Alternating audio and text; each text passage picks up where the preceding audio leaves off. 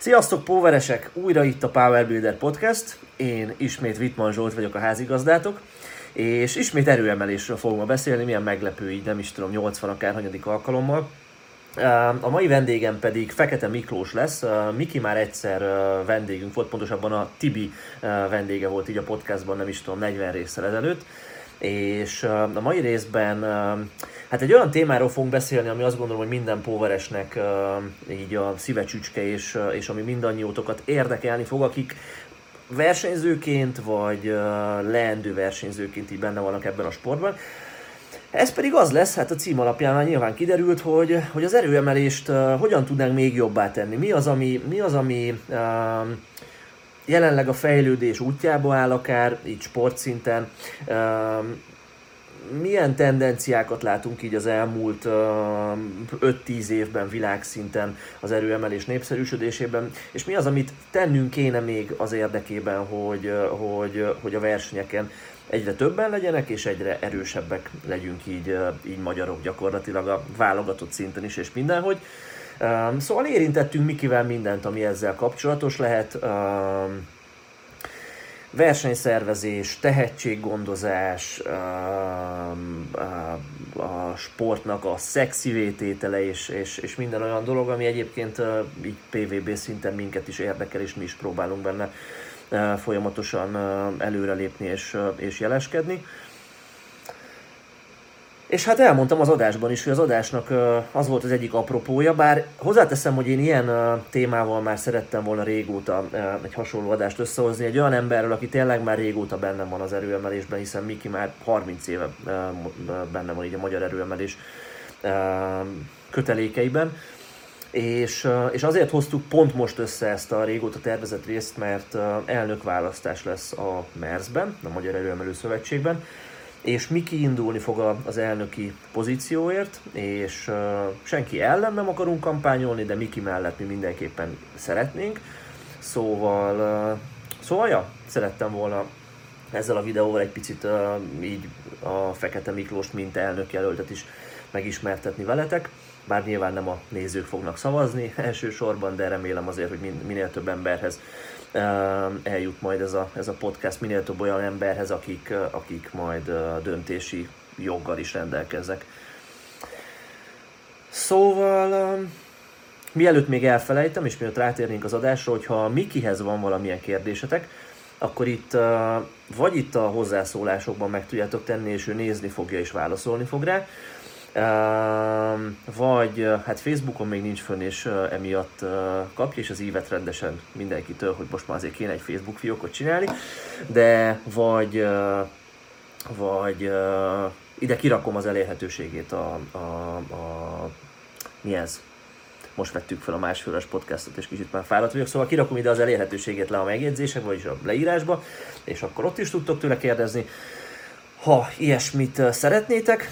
És igen, és mielőtt rátérünk a podcastra, azelőtt képzeljétek el, hogy van egy olyan bejelentés, hogy van egy szponzorunk, tehát egy olyan szponzor, aki ténylegesen nekünk adott egy kuponkódot, hogy azt használhatjuk, és hogyha a kuponkóddal rendeltek, akkor abból kapunk mi is egy kis pénzt, ami tök jó, mert tudunk új tárcsákat venni a teremben, meg ilyesmi. És, és ez a szponzor, ez a Moftech masszázspisztoly. Csináltam róla egy videót, és, és na hát, első szponzor, és, és, és mint olyan, kicsit így óckodom ettől az egésztől, mert tudjátok, nem akarom így eladni magunkat, hogy hú, most mindenki vegyen ilyet, meg mindenki vegyen olyat, meg nem tudom, fogyasztó poroknak nem akarunk a szponzorai lenni, meg mindenféle gagyi terméknek. És a Moftekes masszázspisztoly is úgy voltam, hogy én valószínű, hogy, hogy hogy ezt fogom tudni jól használni az erőemelő edzésekhez, de azért nem vagyok benne biztos. Lehet, hogy parasztvakítás az egész, kipróbáltam, és most, hogy már egy kb. nem tudom, másfél-két hónapja használom, most döntöttünk úgy, hogy na jó, ez, ez egy jó cucc, és, és bátran ajánljuk mindenkinek. Csináltam róla egy összehasonlító videót, amiben, a, a, amiben elmondtam, hogy mire jó ez az egész, nekem milyen tapasztalataim vannak vele, illetve a csapatban milyen tapasztalatok vannak, és, és, és a magyar termékekhez képest milyen, milyen, ez, a, milyen ez a masszázspisztoly. Szóval, hogyha ez érdekel titeket, akkor csekkoljátok így, így ez is itt lesz a, a leírásban, annak a videónak a linkje, és ha szeretnétek egy ilyen masszázspisztolyt venni, akkor itt, itt jön most a, a reklám helye, és az, amit már nem is tudom, egy minden valamire való podcastban beszoktak jelenteni, hogy a szponzorunk a Moftek, és ha a PVB7 kuponkódot beütitek, akkor 7%-kal olcsóbban tudjátok megkapni a masszás pisztolyotokat ami egyébként az alapmodell azt hiszem 40 ezer forintba került, tehát 7% ebből még le fog jönni. Én ezt az alapmodellt szoktam mindenkinek javasolni, mert bőven elég, teljesen jó, minden tud, ami kell nekünk. Na, de nagyjából ennyi. Ha érdekel a véleményem róla, akkor azt a videót úgyis csekkoljátok, és hogyha használjátok ezt a kuponkódot a vásárláskor, akkor azt nagyon megköszönöm nektek. Ha nem, akkor meg ez van, és remélem, hogy továbbra is a szponzorok ellenére is hallgatni fogjátok a PVV podcastot. Körülbelül egy ilyen 5-8 percenként az adás, az adás meg fogja szakítani egy, egy ilyen kis szponzor blokk, amiben a masszás pisztoly jó hatásairól beszélünk, ez remélem nem zavar titeket, de nyilván csak viccelek, nem lesz ilyen. Na, nézzük a Fekete Mikis podcastot. Na hát akkor sok szeretettel üdvözöllek Miki a podcastban. Ja azt kell tudni rólad, hogy beszéltünk már sokszor arról, hogy majd podcast, meg interjú, meg nem tudom, és úgy nem nagyon szeret szerepelni, és ez egy kivételes alkalom most ilyen szempontból. Egyszer már a Tibivel ugye volt egy beszélgetés, amit, amit felvettünk, és azt nagyon szerették az emberek, szóval mondhatni, hogy visszatérsz most az adásba. Figyelj, kezdjük már onnan, mert ilyenről régen beszéltünk, hogy hogy mi az edzés neked mostanában, mennyire van most fókuszban, milyen célok vannak így 2021-re, és a többi az edzés mindig fókuszban van nálam, ez már 30 éve így van. E körül forog az életem gyakorlatilag. Egy célom van, igazából, amit úgy tényleg szeretnék elérni, az a, a magyar felnőtt csúcsot beállítani, megdönteni összetettben, esetleg ugolásban, fekvenyomásban és felhúzásban is, 93 kilóban, ami tavaly már majdnem sikerült, legalábbis megkocogtatni de szeretném, hogyha ez valóság lenne, és jegyzőkönyvek alapján is ott lenne csúcsként. Tavaly volt ugye az utolsó versenyed a, a, az OB, um, és ott, ha jól emlékszem, akkor dobogóra is kerültél abszolútban, igaz? Igen, igen. Azt, azt hiszem harmadik helyen zártad uh, abszolútban, és, és egyéni csúcsok voltak, igaz? Jól emlékszem? A googleásban egyéni csúcs volt, és a felhúzásban is, igen nyomásban ott van. Hogy van ez egyébként? Mert beszélgettünk már így érintőlegesen erről, de nagyon kíváncsi vagyok, hogy azért, na te is most mondtad, 30 éve nyomod ezt az egészet. Ahhoz, hogy nyilván az egyéni legjobbjait 30 év után is az ember meg tudja dönteni, akár csak két és fél öt kilóval, csak, hát az azért már nem kevés, ugye tudjuk, ahhoz azért, ahhoz azért fókuszban kell tartani ezt az egészet, és azért is kérdeztem, hogy, hogy mennyire van fókuszban, mert hát tudom, hogy nyilván családapaként, meg uh, vállalkozások vezetőjeként azért van elég dolgod, és én azt vettem észre, hogy minél inkább a, a figyelmem elforgácsolódik több, több irányban, annál nehezebb edzésen azt a Nyilván katonaként megcsináljuk a munkát, de hogy azt a lelkesedést, azt a kis plusz belecsempészni mindig a dologba, amitől úgy az emberben a tűz úgy ég, és, és, és érted, hogy miről beszélek. Ez neked hogy sikerül, vagy ezt te hogy állsz hozzá? Nem akarok nagy szavakat használni, nekem gyakorlatilag egy életformává alakult ez ennyi idő alatt, és soha nem is volt kérdés, én kötelességtudó ember vagyok eléggé, nekem nem volt így kérdés, hogy most motivált vagyok, nem vagyok motivált, ezt meg kell csinálni, mert egyszerűen életforma. Tehát ahogy te nem gondolkozol, hogy most motivált vagy lélegezni, vagy nem vagy motivált lélegezni, lélegzel. Én szeretem csinálni, ez az életem, ez a sport, tehát edzésileg ebből a szempontból lehet, hogy furcsát mondok, de, de nem kell magam motiválni. Vannak rossz napok, amikor nem megy annyira, vannak jó napok, de ez nem befolyásol hosszú távon, tehát mindig a célt nézem, ugye versenyzői szemlélettel, tehát nem csak azért, hogy az örömöm meglegyen, tehát én nyerni akarok a versenyen, és a versenyre készülök. És mennyire, milyen gyakran van neked olyan, erre tök kíváncsi vagyok, hogy, hogy úgy állsz mondjuk a rúd alá egy googolásnál, hogy már tudod, előtte órákkal gondolkozol rajta, hogy fú, azt a számot ma meg kéne ütni, és már úgy tudod, megvan ez a bizsergés, és úgy mész oda, hogy fú, de megcsinálom, hogy, hogy ilyen milyen gyakran van, vagy versenyen van már inkább ilyen, és egyébként edzés az csak edzés. Hát ez egy fejlődési görbe az évek alatt. Régebben sokszor volt, de ahogy tapasztaltabb versenyző lettem, ott már csak a versenyekre volt inkább ez a, ez a nagyon kemény, hogy végigjátszottam folyamatosan, és már azzal feküdtem le, hogy ennyit fogok csinálni. A, az edzéseken többek között azért, mert ebben a, ebben a rendszerű edzésmódszerben, amit a Szimcsina Misi bácsival csinálunk, ebben nem nagyon szoktunk maxolni. Tehát itt, itt ne, nincs szükség arra, hogy én hörögve, vérhabot fújva menjek a rúd alá. Általában álmomból felébresztve és megcsinálom azokat a súlyokat. Aha, persze, nyilván, de amikor, amikor mondjuk az van, hogy nem tudom, kell csinálni háromszor hármat, tudom én 83 százalékban, vagy akármi, akkor tudjuk azt, hogy ha, ha úgy áll oda az ember, hogy hú, nagyon megvan belülről az a, az a tűz, akkor lehet, hogy egy picit könnyebb, mint hogyha úgy áll mint hogy na ez egy feladat, és meg kell csinálni. És én azt vettem észre, hogy, hogy akinél, hogy is mondjam, hogy aki versenyen tudja ezt előhozni magából, és edzésen viszont annyira nem szereti, vagy nem tudja, vagy már ez annyira nincs meg, annak elég nagy szakadék szokott lenni az edzés és a verseny teljesítmény között, ami nem feltétlen baj szerintem egyáltalán, csak ezt olyankor bele kell számolni. Ezzel te is így vagy egyébként, hogy a, mintha így emlékeznék, hogy a, a, a verseny számaid azért jóval magasabbak szoktak lenni, mint az edzés számaid. Igen, nem mindig volt így régen, amikor Árvai Pisti volt az edzőm, akkor olyan módszerben dolgoztunk, hogy, hogy az edzésen följebb mentünk nagyon gyakran a versenyfogásokra, vagy a versenyfogásoktól is följebb, és ez igazából az önbizalom hiányra volt visszavezethető.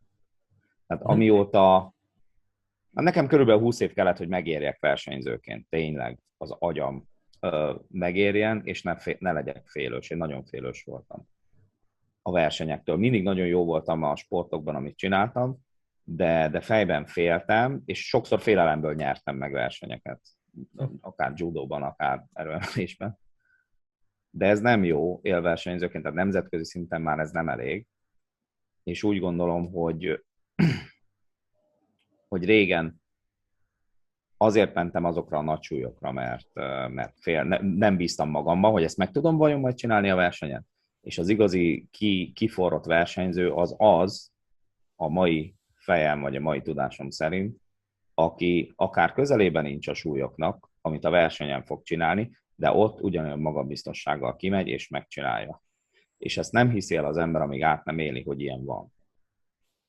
Tehát pont eh, fordítva látom ezt a, a logikát. Nekem volt olyan az egyik uh, Masters EB Svédországban, amit megnyertem, és nem tudtam googolni, mert annyira fájt a lábam. 170 kg volt a felkészülés során a legmagasabb googolás, amit csináltam. 170 kilóval dolgoztam. És 255-öt googoltam ott. A, a semmiből. De már megvolt ez a hitem magamban, és az edzőmben hogy én tudom, hogy ha azt mondja az edző, hogy ezt meg fogom csinálni, akkor én ezt meg fogom csinálni. És megvannak az ilyen számok a fejedben, mert én azt vettem észre, hogy hogy akkor, hogyha az ember kevésbé megy közel, a, a kevésbé közelíti meg edzésen azokat a számokat, amit versenyen meg akar, nyilván nem csináljuk meg, de hogy nem tudom, ha nem mész fel akár mondjuk 95%-áig sem, hanem csak alacsonyabb, vagy nagyobb lesz a, a, a szakadék, akkor, akkor meg kell, hogy legyen az embernek a fejében az a fogóckodó, hogy Tudom, hogy amikor múltkori versenyen csináltam X-et, akkor a, mit tudom én, a 5x5-ös szériám az ennyi volt, vagy a 3x3-as, és most a 3x3-as magasabb lett, tehát ebből én azt gondolom, hogy ha 5 kilóval az nőtt, akkor a versenymaximum is már 5 nőtt. Ilyeneken te agyalsz, vagy, vagy, vagy azt mondod, hogy ezt az edződre bízott teljesen? Elemző típus vagyok, az edzőmre bízom egyrészt, de de én pontosan tudom ennyi év után, hogy körülbelül mire leszek képes. Mondjuk egy háromszor háromból, vagy egy kétszer kettőből. Tehát az mhm. ember már tudja. Meg tudom, meg tudom tippelni mondjuk a googolásnál, ott nehéz, mert az egy, az egy tényleg félelmetes gyakorlat, hogy ott mindig az emberben benne van a druk, ott halálfélelme van az embernek.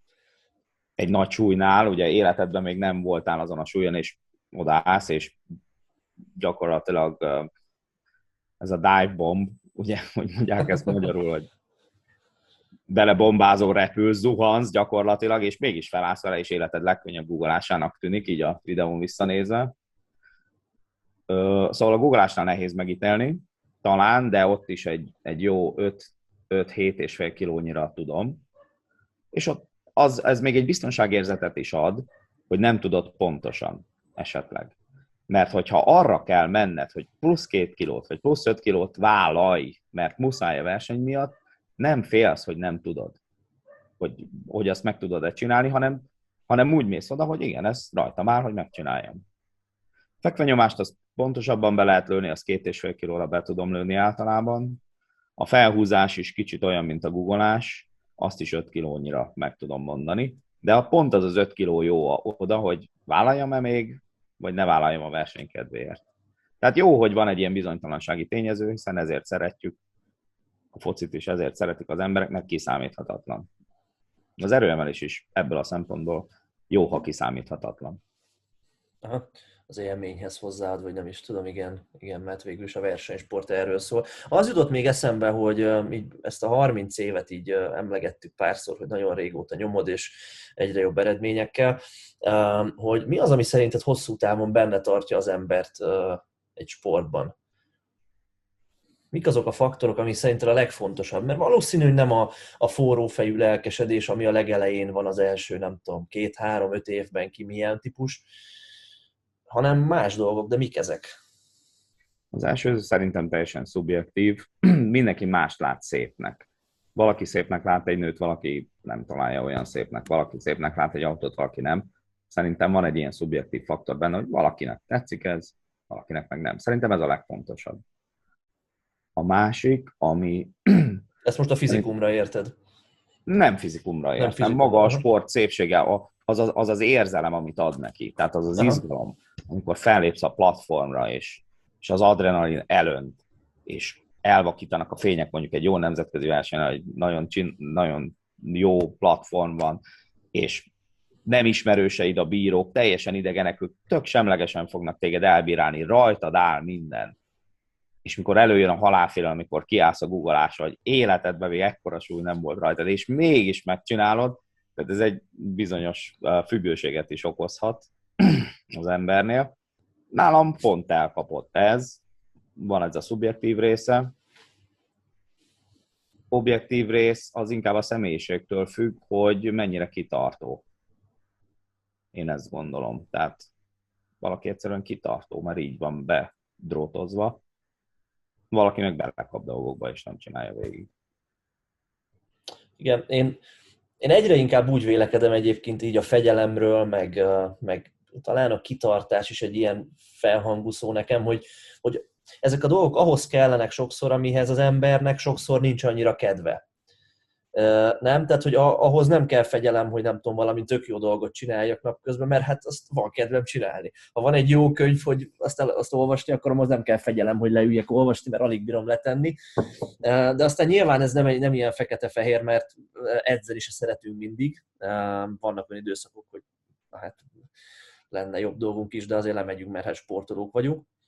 Igazad van, de, különben. De, igazad de, van. De, de azért összességében érted? Azt akarom kérdezni, hogy hogy, hogy ha, ha valaki, az én szememben legalábbis, ha valakit a verseny motivál kizárólag, ez azért az a sport, ahol nagyon kevés verseny van. Tehát nem egy foci, ahol minden héten játszol egy meccset, hanem itt fél évente egy verseny van, vagy évente egy verseny, vagy ja, haladóbb szinten, és, és érted, hogy elég az, az egy alkalom fél évente, évente ahhoz, hogy az ember uh, motiváltá váljon és szeresse azt az egészet, vagy én inkább az utóbbi mellett érvelek, de valószínűleg különbözőek vagyunk, vagy, vagy elsősorban magát az edzést kell szeretni, és a folyamatban benne lenni, és mellesleg pedig motiváltnak, jó, ha motivált az ember a versenyzésre, és azt is imádja.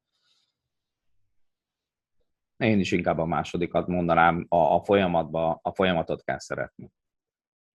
ugyan a verseny, én versenyző vagyok, tehát az eszemmel felmérem, hogy a versenyre kell erősnek lenni, tehát nem bánom, hogyha előtte három hónappal még nem vagyok csúcsformában, de a folyamatot imádja az ember. Magát a, azok, azt az érzést, hogy a testet dolgozik, nekem voltak apró, nagyobb sérüléseim is, és mindig az edzés gyógyított meg. Tehát ha nem, ha nem használod a tested, akkor, akkor elpusztul.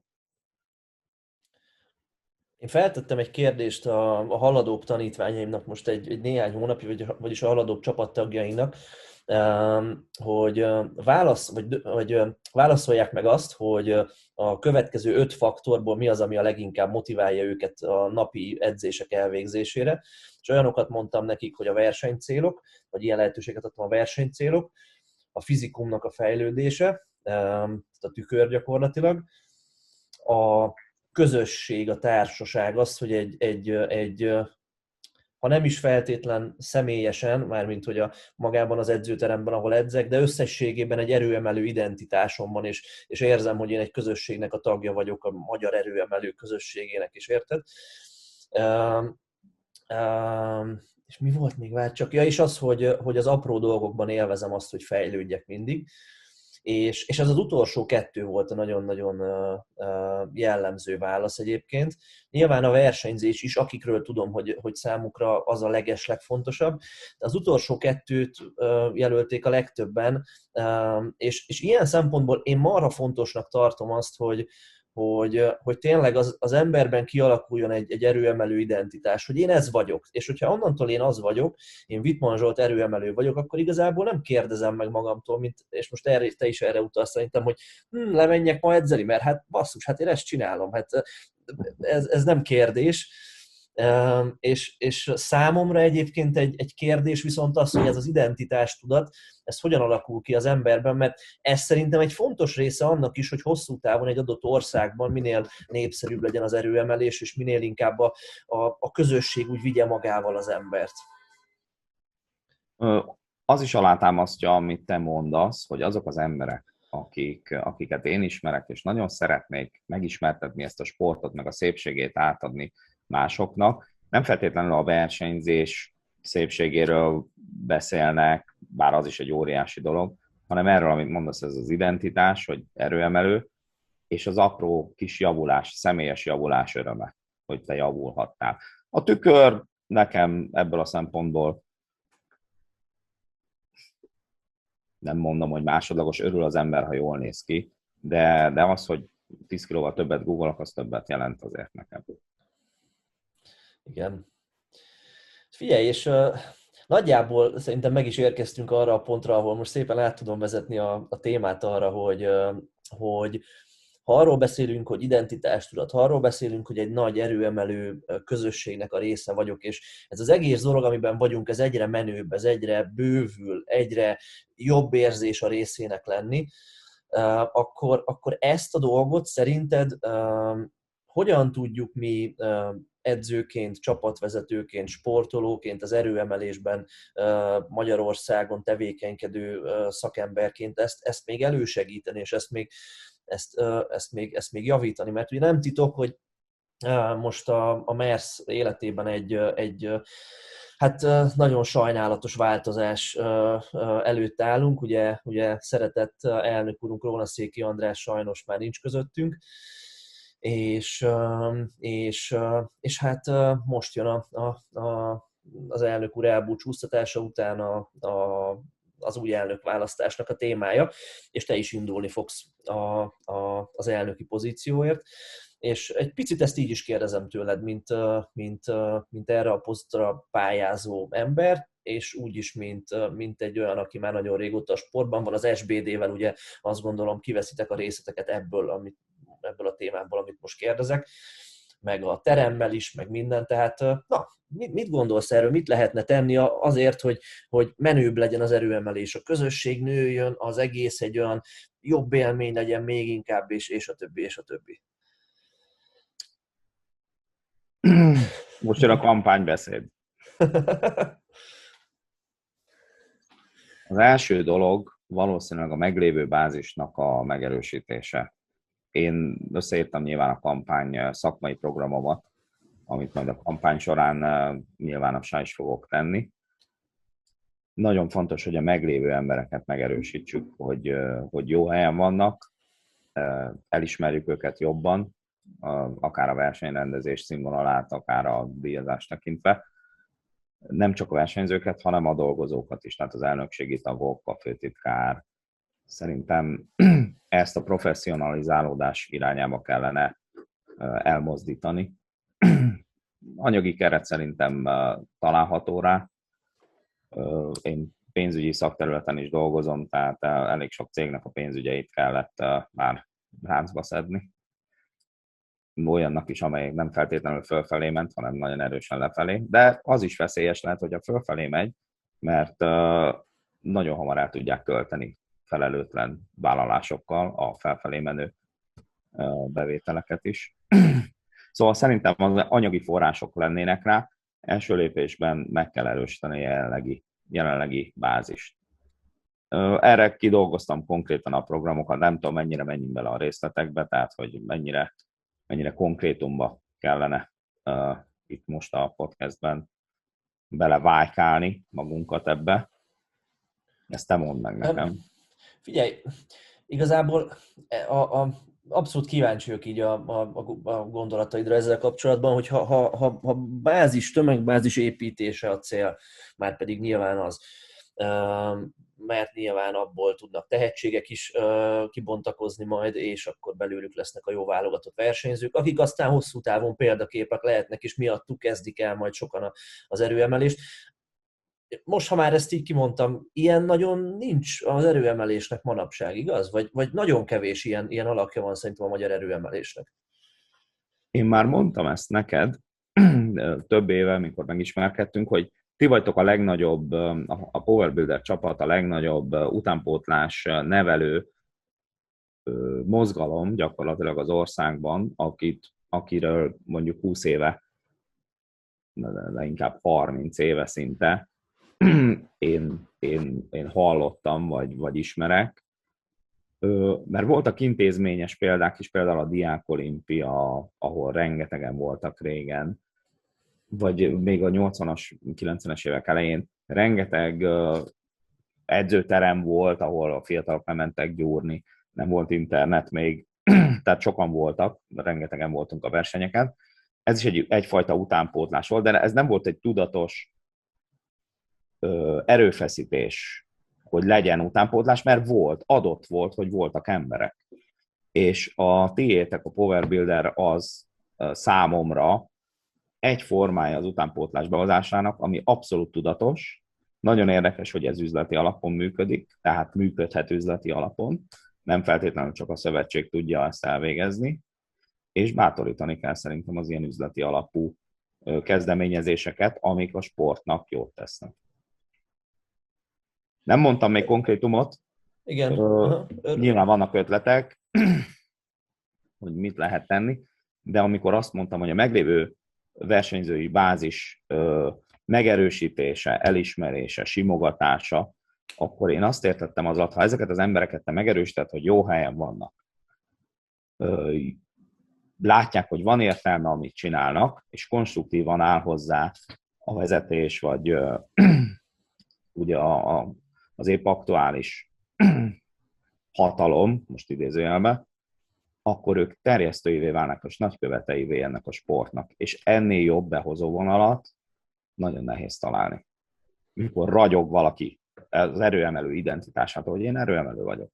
És egy edzőteremben van, és megkérdezik az emberek, hogy te, te ki vagy, vagy hogy, hogy vagy te, vagy nem tudtad, hát erőemelő vagyok, és öregem, hát ez az a legmenőbb dolog a világon én rengeteg embert a magam példáján tudom, tehát a magam életében, mikor még kereskedelmi termekbe kellett edzenem, őszinte részvéted, igen, akkor, akkor én rengeteg embert megtérítettem az erőemelésnek.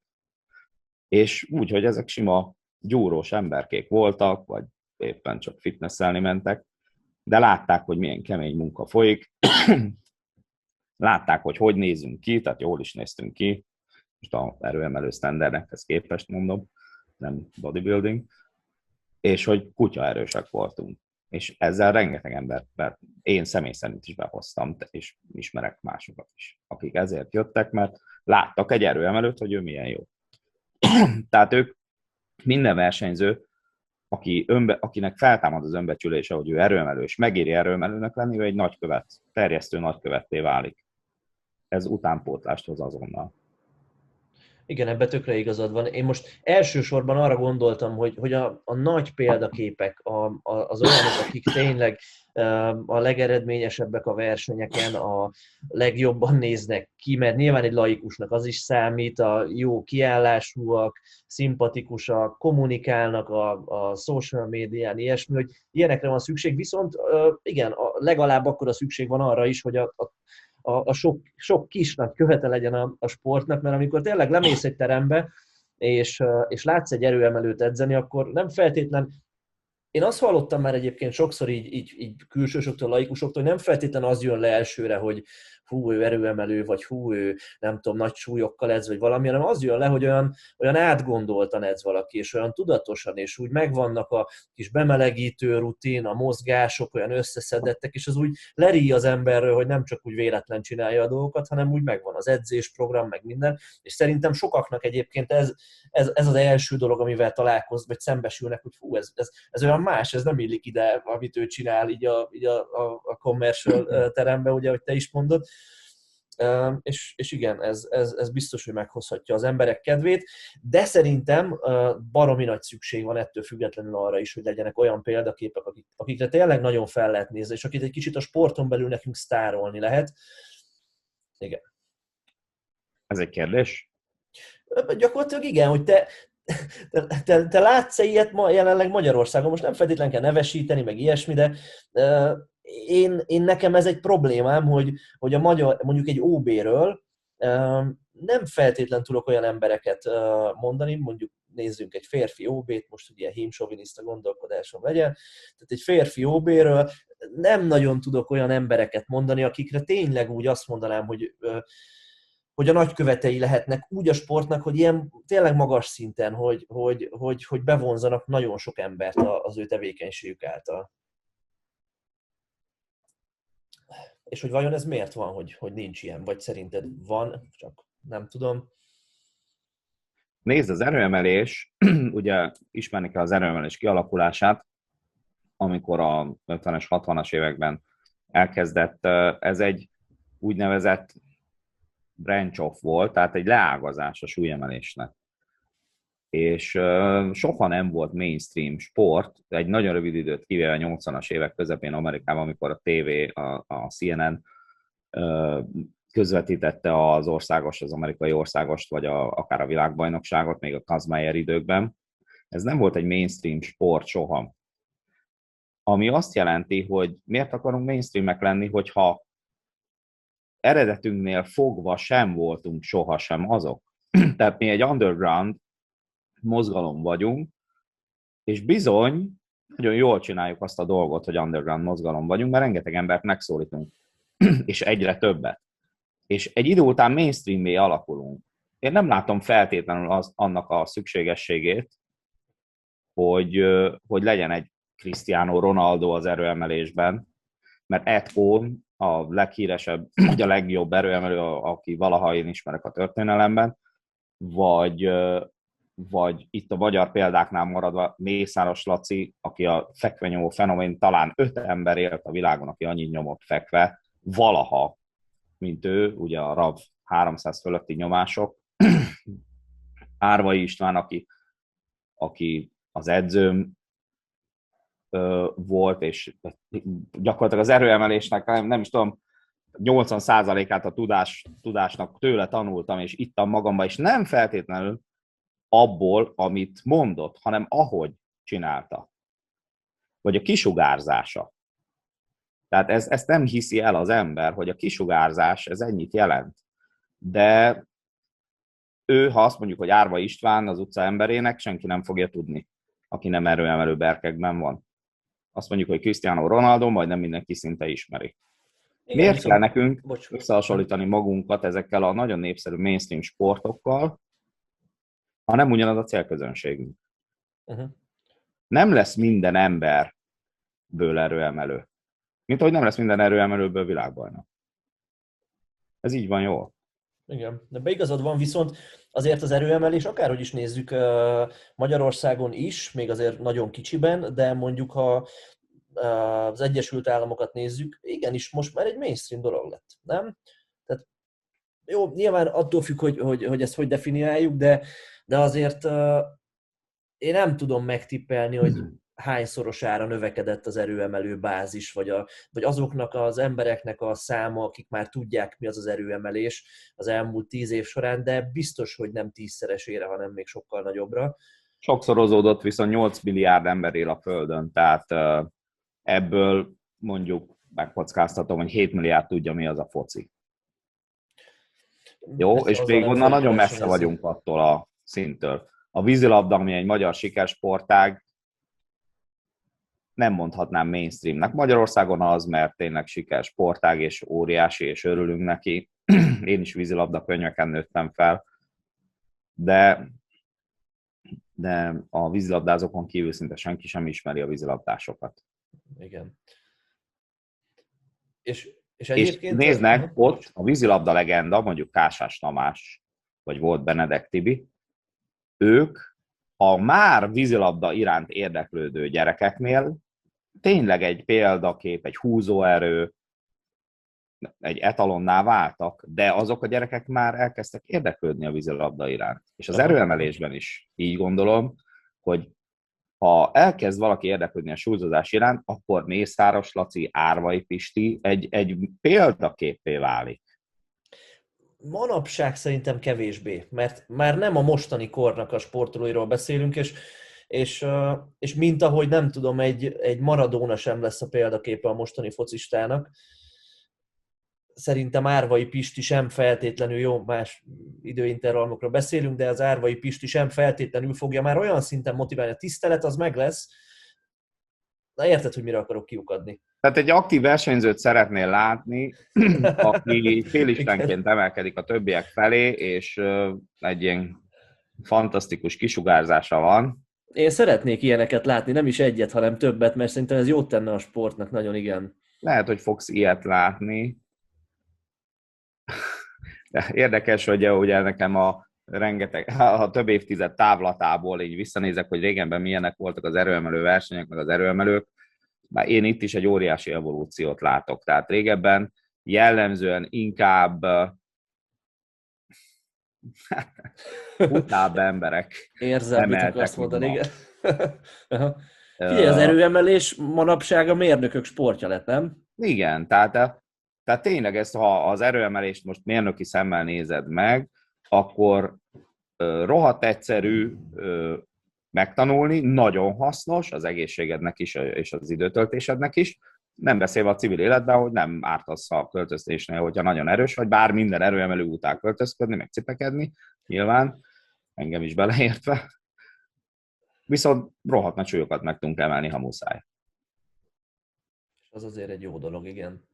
Az jutott még eszembe így a, a, a, az erőemelés, hogy is mondjam, e, elhelyezésével a, így, a, így az egész mai életünkön belül, hogy te a, te a versenyzést, azt, vagy a versenyek rendezését, te hogy képzeled el így, a, így hosszú távon? Mert van olyan vonal, így látjuk a más szövetségeknél is, meg nem tudom, ilyen-olyan versenyeken, hogy van olyan vonal, aki kicsit inkább egy, egy showként képzeli el, és afelé akarja vinni az erőemelő versenyzést, Ugye most a, az SBD uh, szervezte volna meg ezt a showdown-t uh, Angliában, um, ahol, ahol uh, ugye csak uh, azt hiszem tíz nőt és férfit hívtak meg a világ legjobbjait, és, és ők csaptak volna össze egy ilyen tényleg egy show-szerű dolog, versenyen, és aztán van olyan is, aki azt mondja, hogy inkább az erőemelést egy ilyen hivatalosabb, egy ilyen olimpiai jellegű körítéssel kéne, kéne ellátni, és olyan versenyeket kéne rendezni, amik egyébként szerintem a, a magyar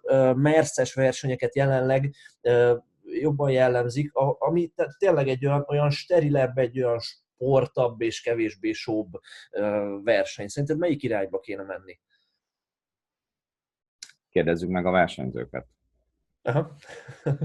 Ez egy nagyon jó kibúvó válasz volt. Nem kibúvó válasz, az én személyes preferenciám az, hogy tartsuk meg a sportjelleget, viszont kell több show.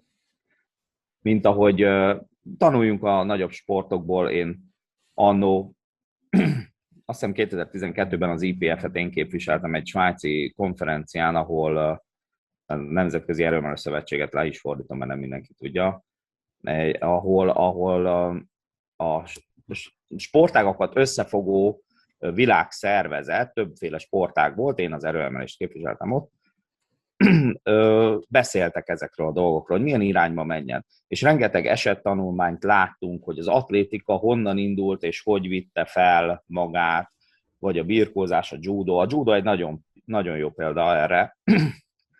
Hát tologatták egymást, taszalgatták egymást az emberek, de nem volt annyira látványos ahogy lettek látványelemek, lett tévékommentár, lett felvezetés, körítés, egy kis dráma belevíve ebbe az egészbe, ugye a konfrontáció, hogy a sorsolás a judonál, hogy egyik ágról jön ez, másik ágról az, aki még nem kapott ki soha, ennek meg nagyon szép fekete szakála van.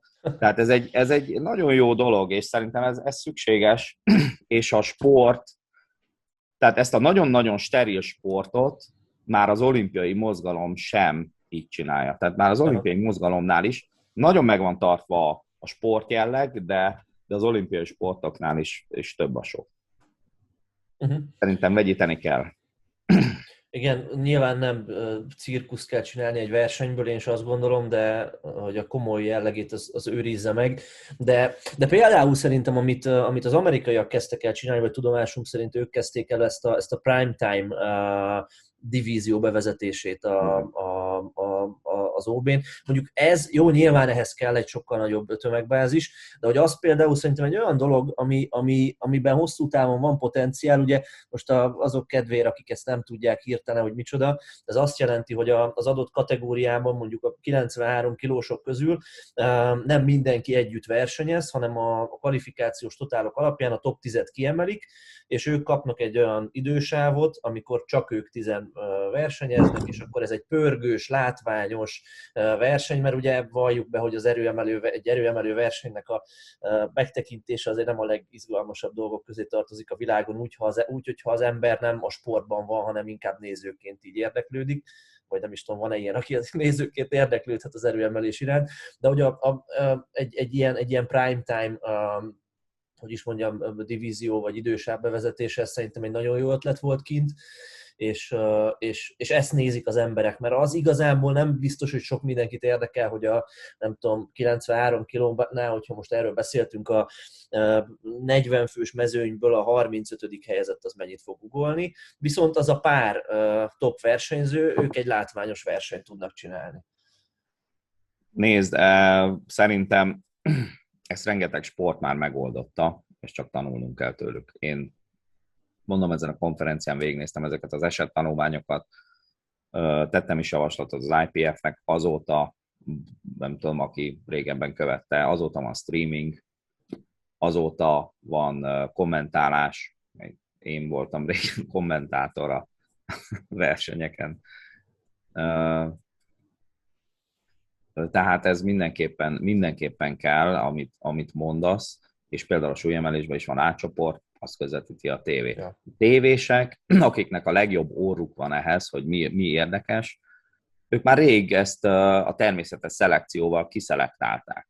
És az olimpiát is azt, azt, azt közvetítik, a döntőket közvetítik, vagy az elődöntőt, vagy ami nagyon érdekes, vagy ami nagyon a, a, a népnek tetszik.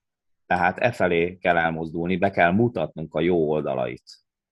Tehát az izgalmas oldalát, mert az emberek azért, azért néznek erőmelő versenyt, vagy azért néznek focit, mert nem tudják előre, mi az eredmény. Tehát ez a megjósolhatatlanság érzete, ez ad egy olyan izgalmat, egy olyan adrenalint, amit még otthon a fotel elől is, vagy a fotelbe ülve is te élvezed a versenyt. És erre, erre teljesen kialakult üzleti modellek vannak. És a karakterek teszem hozzá. Tehát, hogy a karakterek csapnak össze, nem pedig... Hogy hát az emberi érzelmek. Nem a száraz tényekre kíváncsiak az emberek, hanem, a, hanem az érzelmekre. Mindig érzelmeket kell ütköztetni, amikor mikor írunk egy cikket például az IPF magazinba, aminek ugye az egyik szerkesztője vagyok, ott is a, most a száraz tények jó, szép, de ott, ott egy érdekességet, egy emberi vonatkozású dolgot kell behozni ahhoz, hogy, hogy az olva, olvasható vagy emészthető legyen. Igen.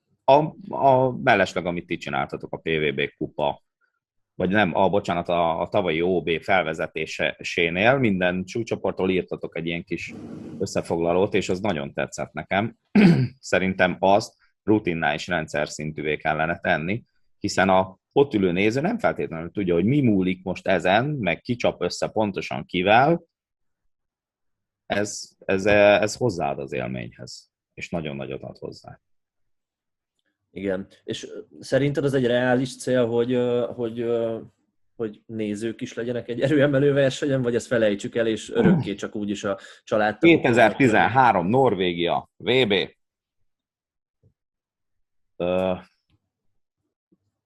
5000-en voltunk. Nem mondod komolyan? Azt 5000-en voltunk, belépődi 50 korona. Igenis, van lehetőség nézőket. És ott is csak be kellett marketingelni. Kellett a show, a fények, elsötétítés, reflektor a színpadon, Azt. hazai hősök, akik be voltak uh, hype a médiába, két világbajnok, nem csak egy világbajnokot felnőtt ott uh, akit utána később elhoztunk az erőemelő edzőtáborba. Tehát ő nemzeti hősé vált ott, és 5000 norvég ordítva, nagyapa, unoka, dédunoka, mindenki. Azt a kis rá. 1987 Göteborg a, a világbajnokság. IPF világbajnokság. Több ezer ember tombol. De menjünk az IPF-en kívül az oroszok által szervezett versenyek, ahol a Mészáros Laci néha tudósít. Ezrek istenítik az erőt. Tehát igény van rá. Kérdés, hogy szolgáltatjuk-e. Uh-huh. Igen, és ehhez nyilván azt kéne, hogy a versenyek egy picit jobban nézhetőek, követhetőek legyenek, igaz? Igen. Hogyan?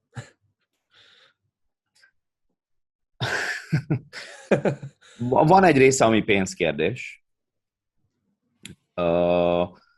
de most például már technikai feltételek adottak, önkéntesek Neszeda Tomi és még a Ronaszéki András elnök úr felkérésére beszerződött egy csomó monitor, kivetítő, ami most már a nem laikus szakemberek, vagy az érdeklődők láthatnak platform sorrend, ilyen sorrend, olyan sorrend, junior verseny, felnőtt verseny, ifi verseny, tehát mindent külön látsz, még ha egybe is van tartva. Tehát ez már technikailag adott. Ahhoz, hogy a nézőnek ez emészhető és jó legyen, nekik érzelmek kellenek. Azt a PVV kupán elég jól lehetett már látni, hogy az emberek vevők erre egy, egy kis vicces kommentár, vagy, egy, vagy egyszerűen csak annyi, hogy van egy jó, tényleg letisztult platform, a setup, ugye egy platform berendezés, és az ember rögtön úgy érzi magát, hogy ő van Rivalda fényben, mert ugye ez valamennyire mindannyian ebből a szempontból egoisták vagyunk, tehát szeret, azért csináljuk a versenyt, azért mutatjuk meg másoknak, hogy nekik mutassuk meg, hogy mi erősek vagyunk, mert én tudom magamról, hogy mennyit tudok googolni, de most az nem ér semmit, hogyha az edzőteremben csinálom, tehát a versenyen kell megcsinálni. Tehát ez egy, ez egy óriási előrelépés lenne, ha csak ilyen apró lépéssel, hogy a platform fel, felállítás, letisztultság, sport, háttér, tehát nem egy, nem egy ilyen, nem, nem tudom, nem bordás vannak a háttérben mondjuk,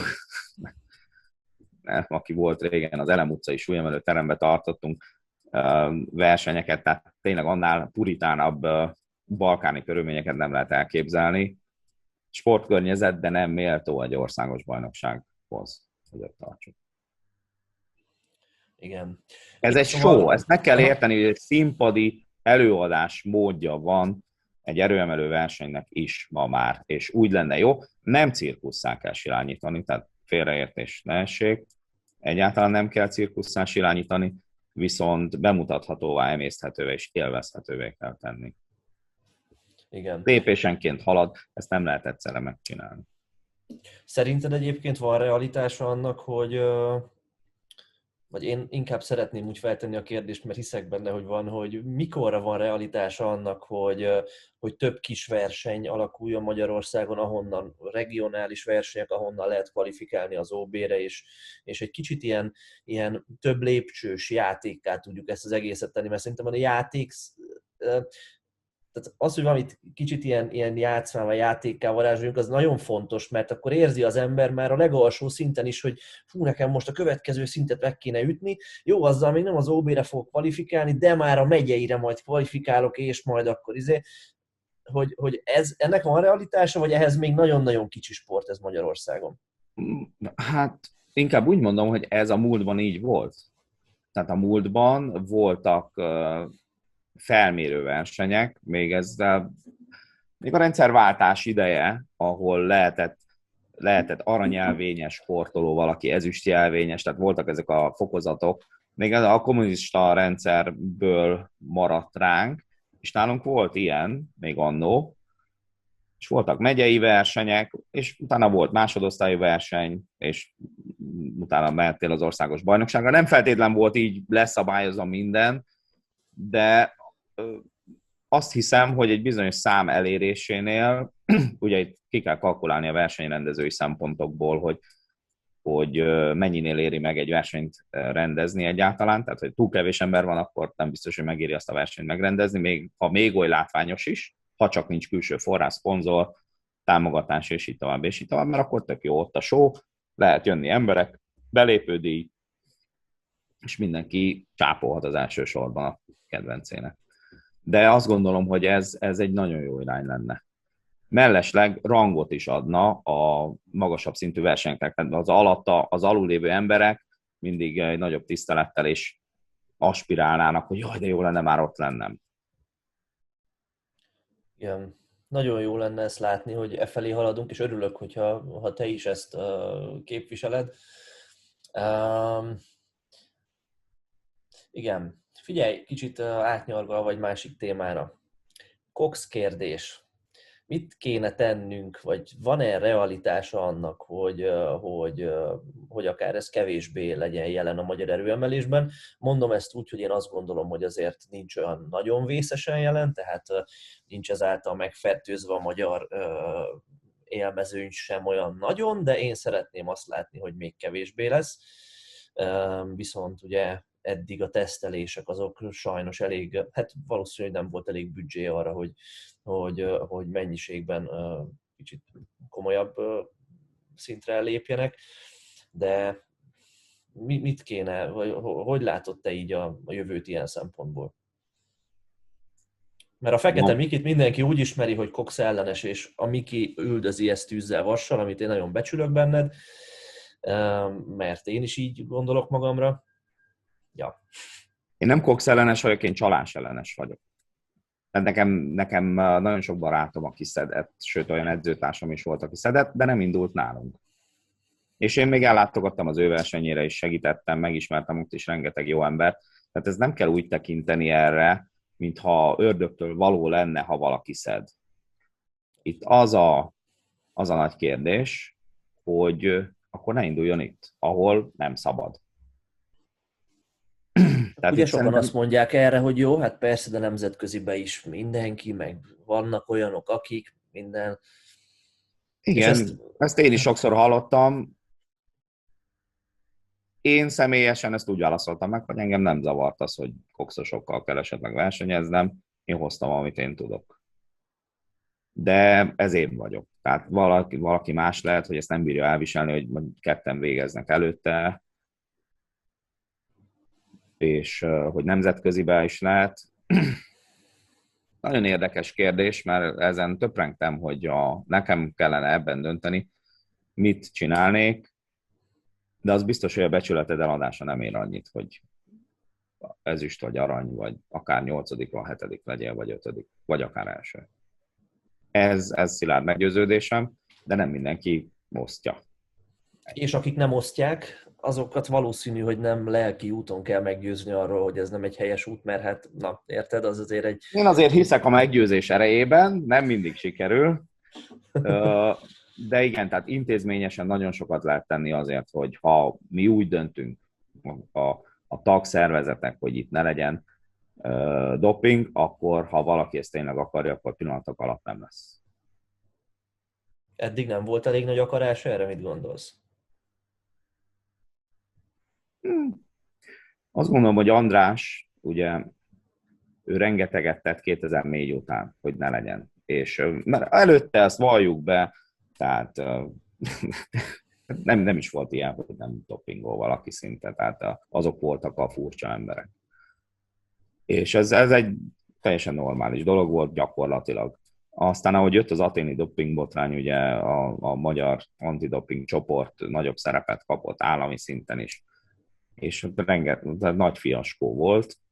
Magyarországnak is, ugye, hogy két, két aranyérem gyakorlatilag így elúszott az olimpián Aténban dopingügy miatt, és utána András, azt én nem tudom, mert akkor nem beszéltem vele, hogy ő hogy, hogy de eldöntötte valahogy, hogy akkor ennek vége, és figyelem került erre. Nem volt szigorú ellenőrzés, nagyon érdekes, az, és az embereknek a becsület érzését, vagy az embereknek a, a, a tisztességét mutatta azt nekem, hogy aki szedett, az inkább elment.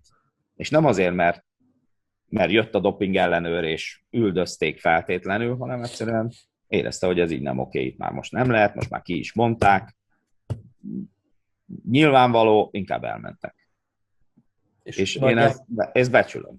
És nagyjából ezzel egy időben uh, zajlott ez a kicsit én szeretném azt hinni, hogy megtisztulási folyamat az IPF-en belül is, amikor uh, súlycsoportváltások voltak. Jó, előtte volt még ez egy kicsivel, de hogy, hogy a kettő valamennyire egybevág, hogy nemzetközi szinten is azért erre egyre nagyobb uh, hangsúlyt fektet. Figyelj, ugye én ben, az ember benne van egy kicsit a sport politikában, vagy a nemzetközi vezetésben. Az olimpiai bizottság ahol, ahova mi próbálunk mindenhogy bejutni, így vagy úgy, akár téli olimpia, vagy tavaszi olimpia, vagy őszi olimpia, vagy tök mindegy, valamilyen olimpiára jussunk már be. Na, erről is kérdezlek majd, igen. Az nagyon szigorú ebben a, ebben a tekintetben, ugyanis hát nagyon tartják magukat a Kubertini elvekhez, ugye az olimpiai, az újkori olimpiák alapítójának az elveihez, hogy itt, itt bizony fel kell mutatni bizony statisztikákat, hogy küzdesz a doping ellen. Nem tudsz mit csinálni, ha be akarsz kerülni oda, akkor muszáj megfelelni ezeknek. Most az, hogy én ezzel személy szerint egyetértek vagy örülök, az egy jó dolog, de ha nem értenék egyet és nem örülnék, akkor is ezt kéne csinálni. Ahhoz, hogy a olimpiai sportág felé mozdulhassunk el. És ezt tenni kell lehet hatékonyan is tenni, lehet kevésbé hatékonyan is tenni, de valamit muszáj csinálni, mert különben soha nem leszünk olimpiai sport, vagy nem leszünk annyira elismert, mint egy olimpiai sport. És akkor, ha már ennyiszer elhangzott az olimpia szó, jó lenne, hogyha olimpiai sport lennénk? Rossz lenne, ha olimpiai sport lennénk.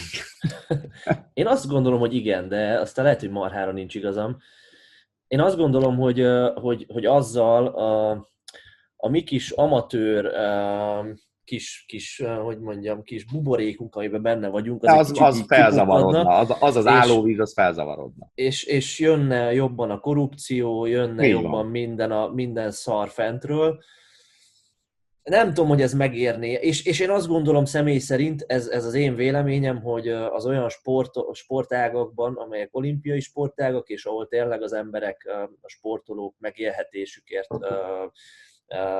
dolgoznak, és űzik a sportjukat, ott, ott a dopping az kiírthatatlan lesz mindig is, és, és a csalók mindig is meg lesznek, és én, én, én úgy gondolom, tehát számomra mindez elég érv ahhoz, hogy azt mondjam, hogy én szeretném inkább, hogy ne legyen, ha lehetne választani, ha engem kérdeznének most holnap, hogy én döntsem el. De ott vannak azért a nagyon... Ne indulj az elnök választáson. ott, van, ott vannak a nagyon vonzó dolgok is, hogy azért menő lenne basszus látni, hogy áramlik a pénz a sportba. Bár azért fele tudja mondjuk egy súlyemelésben, nem tudom, hogy mennyire látom ezt, hogy jobb, jobb helyzetben lennének, mint mi. Fú, nem tudom, sok mindent mondtam most egyszerre, nagyjából én így vélekedek erről. Megértem, megértem, ez, ez tényleg minden gondolkodó embernél ez egy dilemma. Úgy gondolom én, hogy ha Tudjuk, hogy a FIFA, a Nemzetközi Futballszövetség egy rendkívül korrupt, mindig robbanak ki a botrányok, lemondott az elnök, sikkasztás az európai vezető, de ez, tudjuk, hogy ilyen. Tudjuk, hogy doppingolják esetleg a top csapatokat, vagy a válogatottakat a futballban. De nézd rá a kisgyerekre, aki a grundon focizik. Ez elvesz neki az öröméből, amit a futball ad neki. Semmit nem vesz Tudjuk, hogy ilyen a világ. Lehet, hogy a, a, lehet, hogy a politika minden, minden egy szinten felül már annyira szövevényes és mocskos, hogy nem tudod tisztán tartani magad, de attól még a családod ugyanúgy létezik, te ugyanúgy létezel. Tehát van egy szint, ahol neked kell tartani, hogy ki, kint tartod a rosszat, meg a, a trágyát az életedből. És az erőemelésben is szerintem van egy ilyen, hogy mi attól kint tarthatjuk a trágyát, hogy a legteteje esetleg olyan. Uh-huh. Én szerintem nem feltétlenül. Sőt, azt mondna, ha rajtam múlna, én azonnal rábólintanék, mert egy új kihívás lenne, hogy olimpiai sportág vagyunk, és akkor meg kellene oldani azokat a dolgokat. Szerinted van ennek realitása mondjuk a következő 20 évben? Következő 20 évben van. Nem mainstream olimpiai sportá válni, hanem az olimpiai sport státuszt elérni, ami más, mint hogy a tévé közvetít. Egész más. Hát az IPF tárgyalásokban van, többször beszélek ugye a vezetőséggel erről. Tudom nagyjából, hogy hogy állunk, mindig beadunk egy ezer oldalas beadványt, amivel leírjuk, hogy milyen jó srácok vagyunk. Ők visszatolják, hogy nincs elég nő, nincs elég akármi a bizottságban, nincs kiskorúak védelmezésére külön felállított bizottság, tehát ilyen, de tényleg ez a bürokratikus dolgokat, de valójában azt gondolom, hogy, hogy nem akarják azonnal, hogy ott legyen az elemelés, mert egy veszélyeztetett sport, amit mondasz, tehát a, a doping miatt. Nemzetközi, nemzetközi szinten mindenki.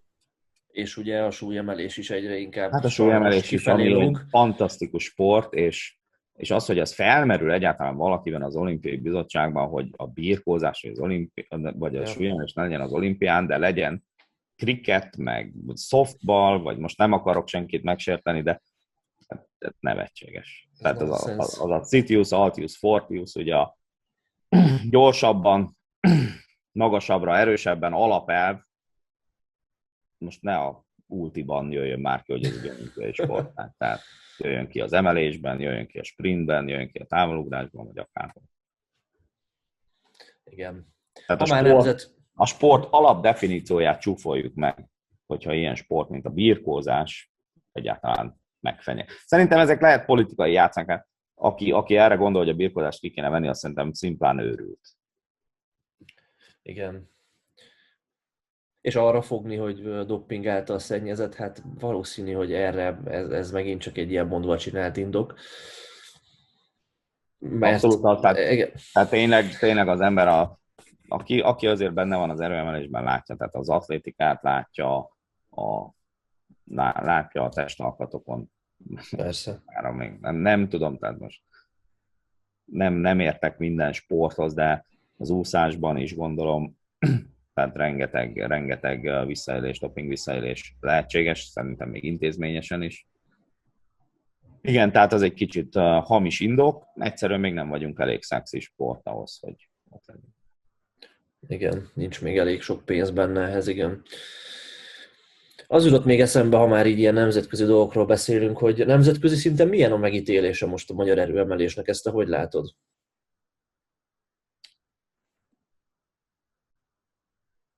Nincs megítélése. Nincs? Ez, a, ez az egyszerű, brutális válaszom most. Tehát gyakorlatilag csak egy ilyen futottak még nemzet vagyunk a sok közül, és, és ennyi.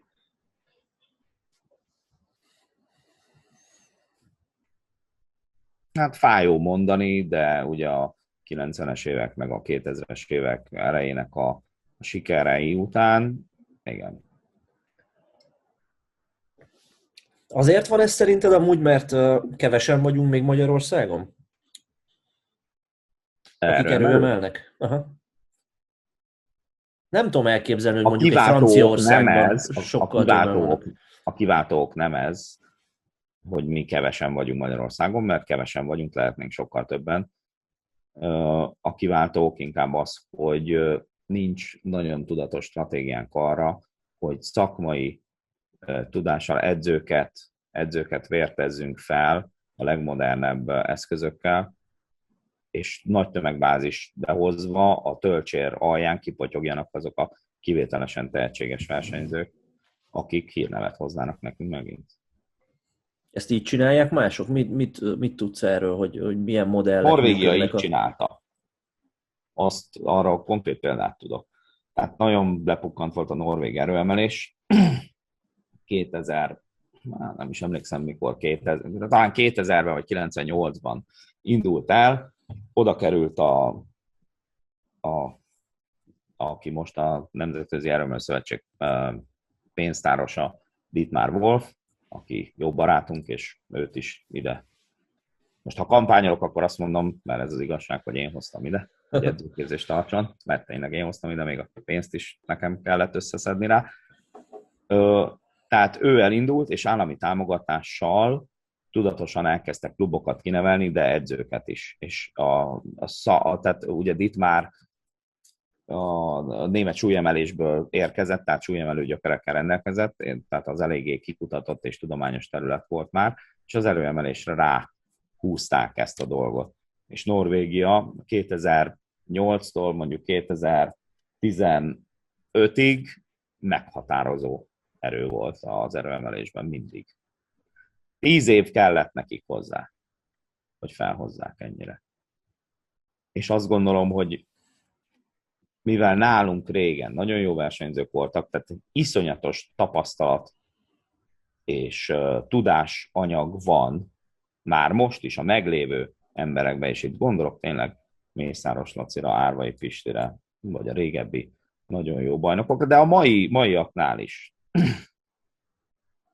amit, amit egyszerűen ki kellene aknáznunk, és csatornába irányítva kiképezni edzőket, hogy le tudják ezt adni, ezt a tudásanyagot a saját embereiknek, akik elég kitartóak.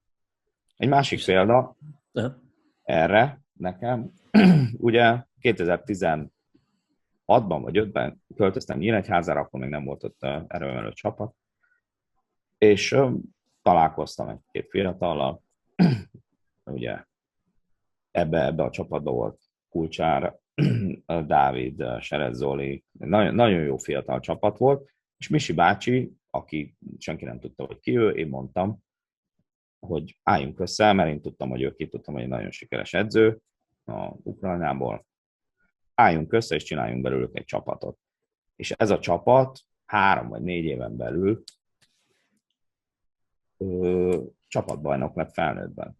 És ma is azt mondom, hogy Kulcsán Dávid, ő az évtized tehetsége volt számomra.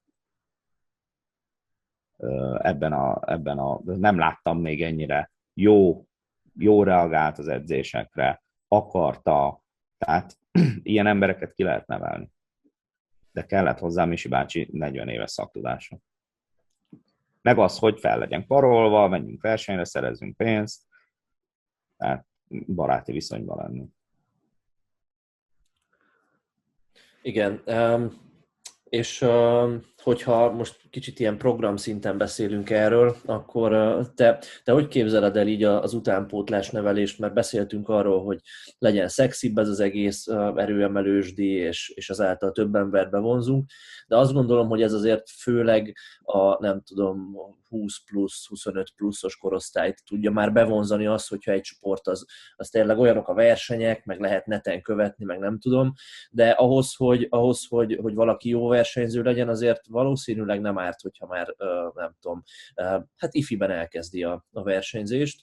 Hogy lehet, azt látom egyébként én, hogy, hogy az erőemelésben azok jeleskednek így világszerte, akik más sportokban jók voltak, aztán onnan kihullottak, de már egész jó alapokat, alapokra tettek szert, és, és, akkor, és akkor rátaláltak az erőemelésre már 20 évesen, és, és, és, és szépen felfejlődtek. De hogy, hogy elképzelhetően állunk az, hogy már 14 éves kortól mondjuk, vagy nem tudom, ahogy te gondolod, olyan időskortól, valahogy, valahogy felkutassuk a tehetségeket, mit tudom én, általános iskolákban, vagy inkább azt mondom gimikbe járni, és, és toborozni, ilyesmi. Hogy, hogy kéne ezt csinálni? Két, kétféle, tehát van a tömegbázis, és van az utánpótlás nevelés. Két különálló téma.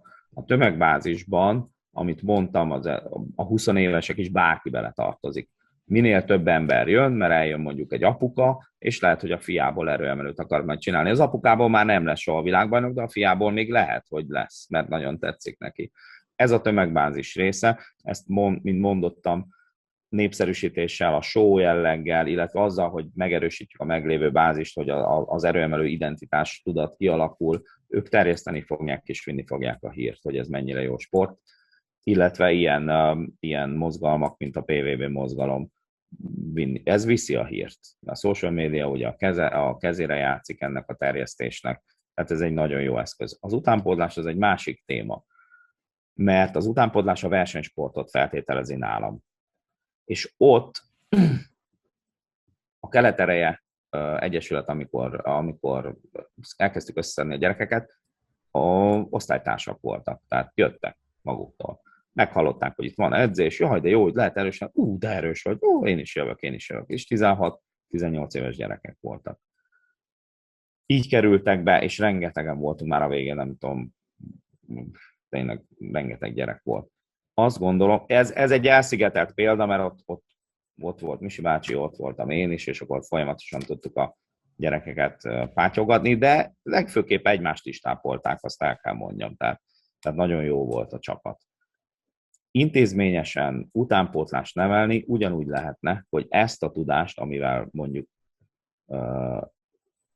a Misi bácsi edző, vagy, vagy Mészáros Laci, vagy Árvai, vagy ezek az emberek rendelkeznek, hogy ezt átadjuk edzőknek, hogy ők, akiket ismernek a diákolimpiai tesi tanárok akár, vagy akárki, hogy ők is tudjanak segíteni. Mert nincs szaktudás, tehát lehet, hogy azt hiszük, hogy van szaktudás, de nincs vagy nincs elég, mert az erőemelés egy olyan sport, ami, amit könyvből, internetről nem lehet megtanulni, mert a 70%-át legalább figyelve kell megtanulni, vagy gyakorlatból. És ha ezt, ha ezt nem a legjobbak tanítják, a legképzettebb edzők, vagy a legjobb volt versenyzők, akkor ez nem lesz olyan sikeres, mert elmegy a kedvük az utánpótlás korúaknak. Nem lesznek eredményesek. Különben mellesleg én még éltem abban a korban, amikor 1500 gyerek járt egy iskolába, felálltunk a, so, a körbe, az aula körbe, és jött a birkózó szövetség, kiterítették a szőnyegeket, mindenkinek ott kellett egy kicsit birkózni, rámutattak, te meg, te meg, te meg, te, holnap birkózó edzés, jött a judo, te meg, te meg, te, judo, aztán jött az atlétika, vagy mit tudom én, tehát rendes toborzás volt az iskolákban. Én biztos, hogy együttműködnék az iskolákkal, vagy a testnevelő tanárokkal, mert az erőemelés anyaga, tudom, hogy félnek tőle, hogy nehéz súly, meg ugye teljesen laikusok azt hiszik, hogy ez balesetveszélyes, ott talán az utolsó 5%-ban van a balesetveszélyes sportok listáján. Ezt, ezt el lehet indítani. Ha valaki nagyon akar ebben az irányban menni, akkor menni kell.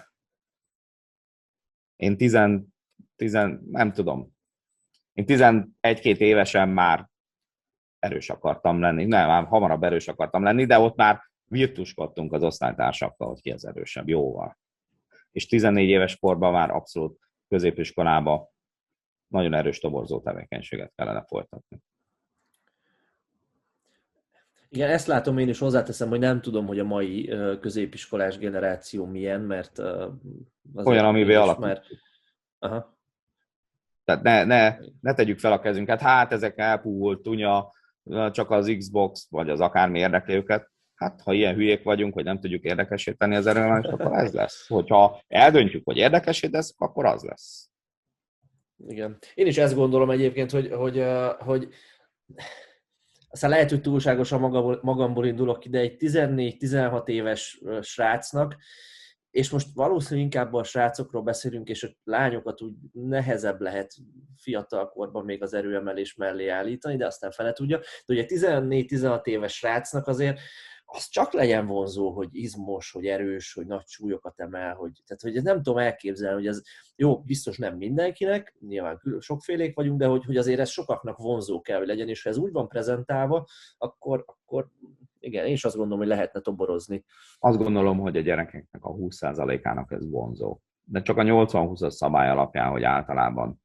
De így visszaemlékezve a mi osztályunkban is, a, akikkel jártam meg az évfolyamaink, kb. a 20% az érdekelt a testkultúra, akart erősebb lenni, vagy ő akarta gyorsabb lenni, lenyomlak, gyorsabb Igen. vagyok, többet nyomok fekve. A 20% nekünk bőven elég, hát a többi 80-nal úgyse fogsz tudni mit kezdeni, mert az majd elmegy csakkozni, vagy valamit csinál. Ja, igen. De a 20% ha bejönne, most képzeld el, van két és fél millió, két és fél millió iskolás gyerek, mondjuk legyen csak egy millió, ez, az a, ez a pont, ez a korosztály, ami nekünk kellene a 14-től fölfelé, egy milliónak a 20%-a 200 ezer. Abból maradjon meg 10% csak 20 ezer. 20 ezer. Hát összeomlana az összes edzőterem, hogyha 20 ezer gyerek hirtelen beáramlana. Hát nincs rá még az infrastruktúra. Hát akkor azt a hegyet akkor kell megmászni, amikor odaérünk. Ja. De oda kéne érni. Oda kéne érni, én is ezt gondolom. Jó hangzik nagyon.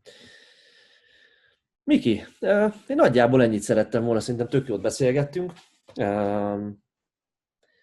és nagyjából szerintem körül is jártuk azt, amit, amit, te, amit te a magyar erőemelésben képviselsz, és továbbra is képviselni szeretnél. Jön szép lassan az elnökválasztás, ez egy érdekes, pikáns része lesz most a, a, a magyar erőemelő életnek, vagy szakasza. Aztán aztán hát meglátjuk, hogy, hogy mi lesz a vége, de azt gondolom, hogy amíg olyan emberek tevékenykednek a magyar erőemelésben, akik így tényleg, na hát ez, a, ez, a, ez az életük, és, és szívvel, lélekkel csinálják, addig probléma nem lehet. Hát nagyon remélem. Én nagy reményekkel nézek elébe. Nyilván az ember tudja, hogy ez, a, ez az elnöki pozíció, ez csak a jogot adja meg neked, hogy minél több munkát végezzel mert ez nem arról szól, hogy nem egy, abból a szempontból privilégium, hogy szolgáltad a sportot, és vég, végeredményben ez az ok, amiért az ember ezt elvállalja, ugye ebből nem élsz meg, nem ebből van az egzisztenciád, viszont rohadt sok időt el kell vele tölteni. abból, onnan tudom, meg onnan van ebből tapasztalatom, hogy én az IPL-ben már tíz éve dolgozom, ezt Magyarországon nem nagyon reklámoztam, mert hát nem éreztem szükségességét, vagy még né- néha irítséggel is találkoztam, nem, nem volt rá szükségem. Nyilván a nemzetközi támogatásom is van arra, hogy, hogy elinduljak ezen az elnöki választáson, az elnök választáson. De igen, tehát tényleg, tényleg jó lenne, hogyha átláthatóan esetleg na, nem tudom, hát ember, emberek vagyunk, meg embercsoportok, tehát itt sokféle mozgató, rugó van az embereknél, de, de hogy a nyíltságot vagy az őszinteséget egy kicsit előre, előre vinni ebben a, ezen a téren. Ebből a, ebből a szempontból sok embernek én megvallom elfogadhatatlan, vagy ilyen veszélyes vagyok, mert mert amit gondolok, azt szoktam mondani, és ezzel nem mondom, hogy nem népszerű, mert nem, nem magamat akarom itt piedesztára emelni, de én tényleg azt szoktam mondani, amit gondolok, illetve azt gondolom, amit mondok. És ez sokszor kényelmetlen, nem tudom. És nem elítélve azokat az embereket, akik kényelmetlennek érzik, hát csak egyszerűen azt, ha valaki rám szavaz, és kérem, hogy ha tetszik majd a program, ami nyilvánossá is válik, a, akkor támogasson ebben, az, az jó, ha arra, azt megerősítem, vagy megnyugtatom, hogy pontosan azt fogja kapni, amit itt most lát. Tehát nem kevesebbet, nem többet, nem alakoskodást. Én ez vagyok, úgyhogy mindenki szája íze szerint döntsön majd. Igen, figyelj, hát nem titok, megbeszéltünk erről, hogy mi teljes melszélességgel melletted állunk, szóval, szóval mi is kíváncsian figyeljük majd, hogy, hogy hogyan alakul ez az egész, meg igen, ez tényleg érdekes lesz. Aztán a nép akarat, az Azt... nagyon fontos, igen, a nép akarat érvényesüljön. Jó lenne, idézőjelvel ezt mondtam is neked, hogy a, a nép bajnokának lenni. Igen, igen. Um, nem is tudom, akkor ez egy jó zárszó is volt. A nép, de a nép elnöke. Már inkább Türkmenisztán vagy. Igen. Hagyjuk. Inkább azt, azt már kipróbálták ebben az országban, nem volt sikeres. Jó, Tehát az 50-es években már átért. Ja, ja. Igen. Jó van, Miki. Sok sikert kívánunk ehhez, és, és kívánok így az egész csapat nevében, aztán um, aztán mi pedig tájékoztatjuk természetesen a, a hallgatóinkat, hogyha ebben az ügyben bármilyen előrelépés van, ha meg volt a szavazás, ilyesmi, de hát úgyis ez nyilvánosságra fog kerülni. És, és hát dolgozunk azon továbbra is mindannyian, akik így a magyar erőemelésben vannak, hogy egyre jobb legyen Magyarországon erőemelőnek lenni.